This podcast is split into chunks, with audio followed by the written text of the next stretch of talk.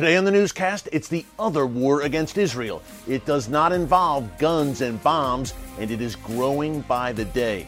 Find out what I mean coming up.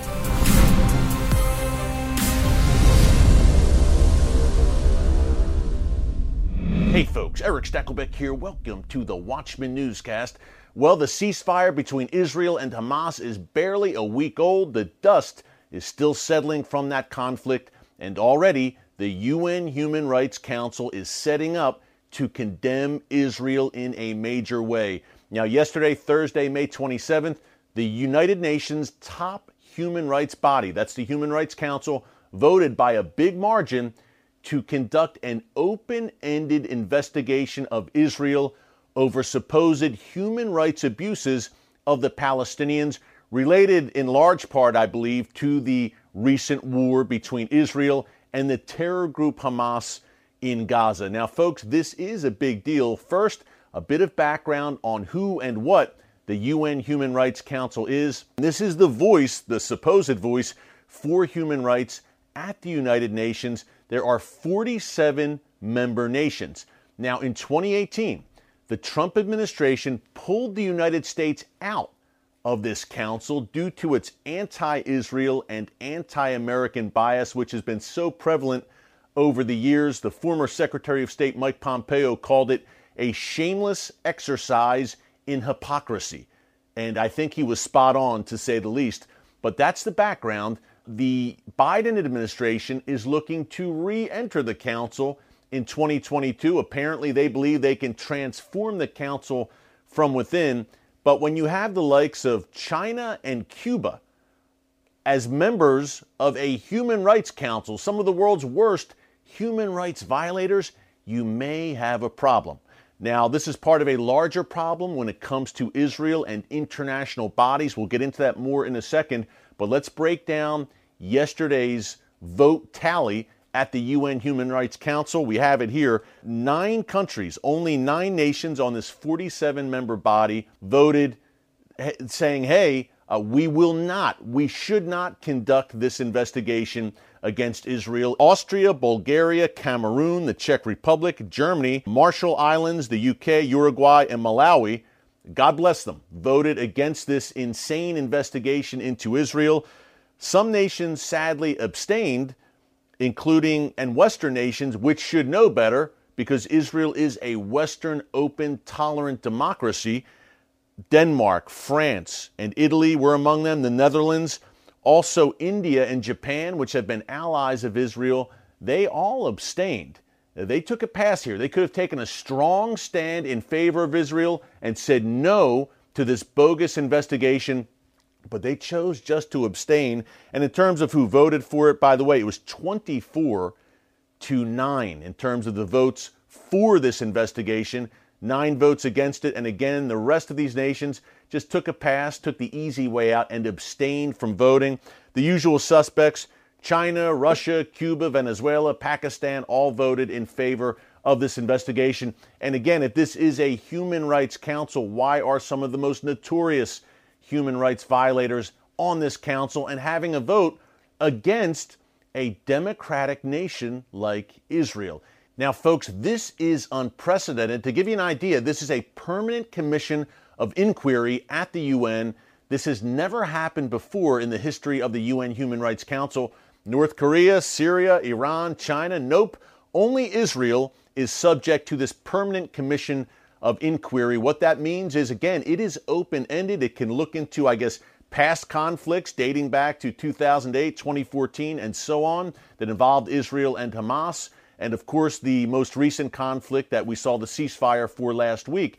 But again, this is unprecedented at the UN Human Rights Council, and you see the fixation on Israel very clearly. Now, Israel understandably called this a sham. They called it shameful, a disgrace from the Israeli Prime Minister Benjamin Netanyahu and other Israeli officials on down. They said, We will not participate in this UN Human Rights Council probe, nor should they, because it would only legitimize this sham that the UN is trying to impose uh, on Israel. Another note here also yesterday the top human rights official at the UN, Michelle Bachelet, said that Israel may also be guilty of war crimes, again related to the recent conflict, and said that Israeli airstrikes disproportionately and indiscriminately targeted Palestinian civilians.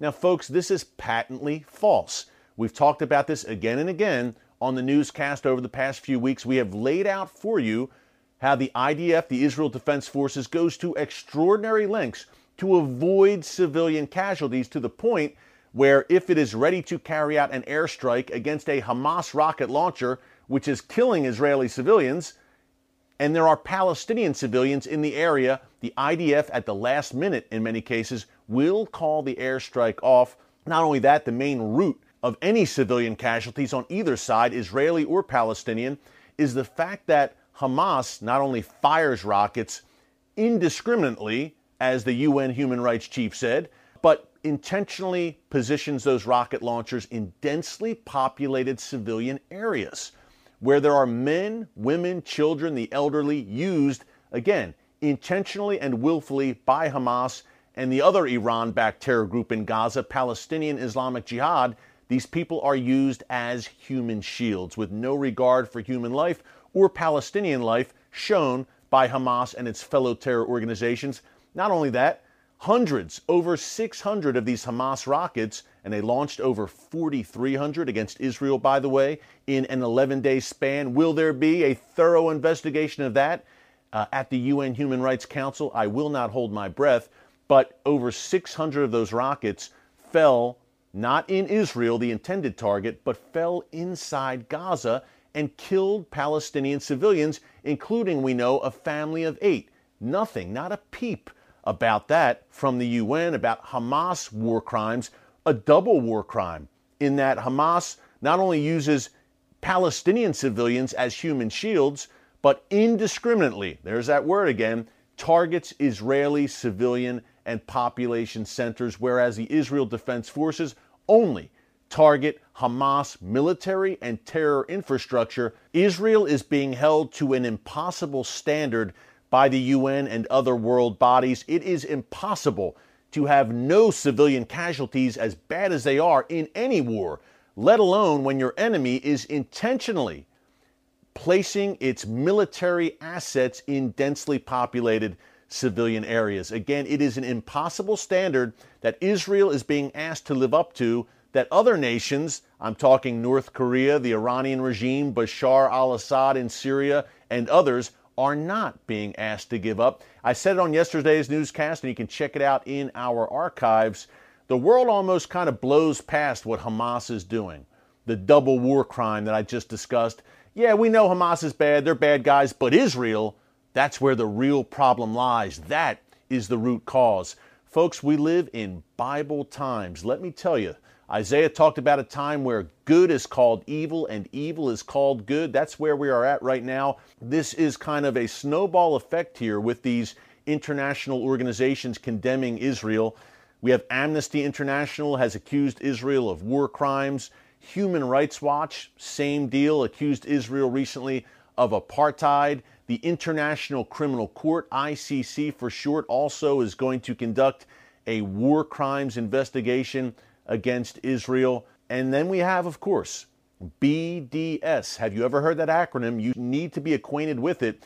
It stands for Boycott, Divest from, and Sanction the State of Israel. Basically, it is economic warfare against Israel. I said at the top, this war, and it is a war, it's a diplomatic war, a public relations war against Israel. It does not involve guns or bombs, but the end game is the same the elimination, the complete discrediting of the state of Israel and the legitimacy of Israel and its right to exist. These forces seek to isolate Israel and make it a complete pariah on the world stage. Now, you might ask yourself, and I've asked myself this frequently over the years, why the complete obsession?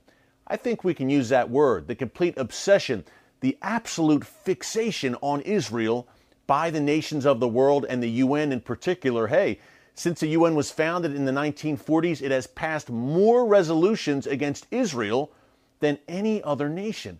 Folks, wrap your heads around that for a second. More resolutions against Israel than the Soviet Union, Cuba, Mao's China, Saddam Hussein, Bashar al Assad, Muammar Gaddafi, the list goes on. More resolutions against Israel than all of these bad actors on the world stage, dictators, tyrannies.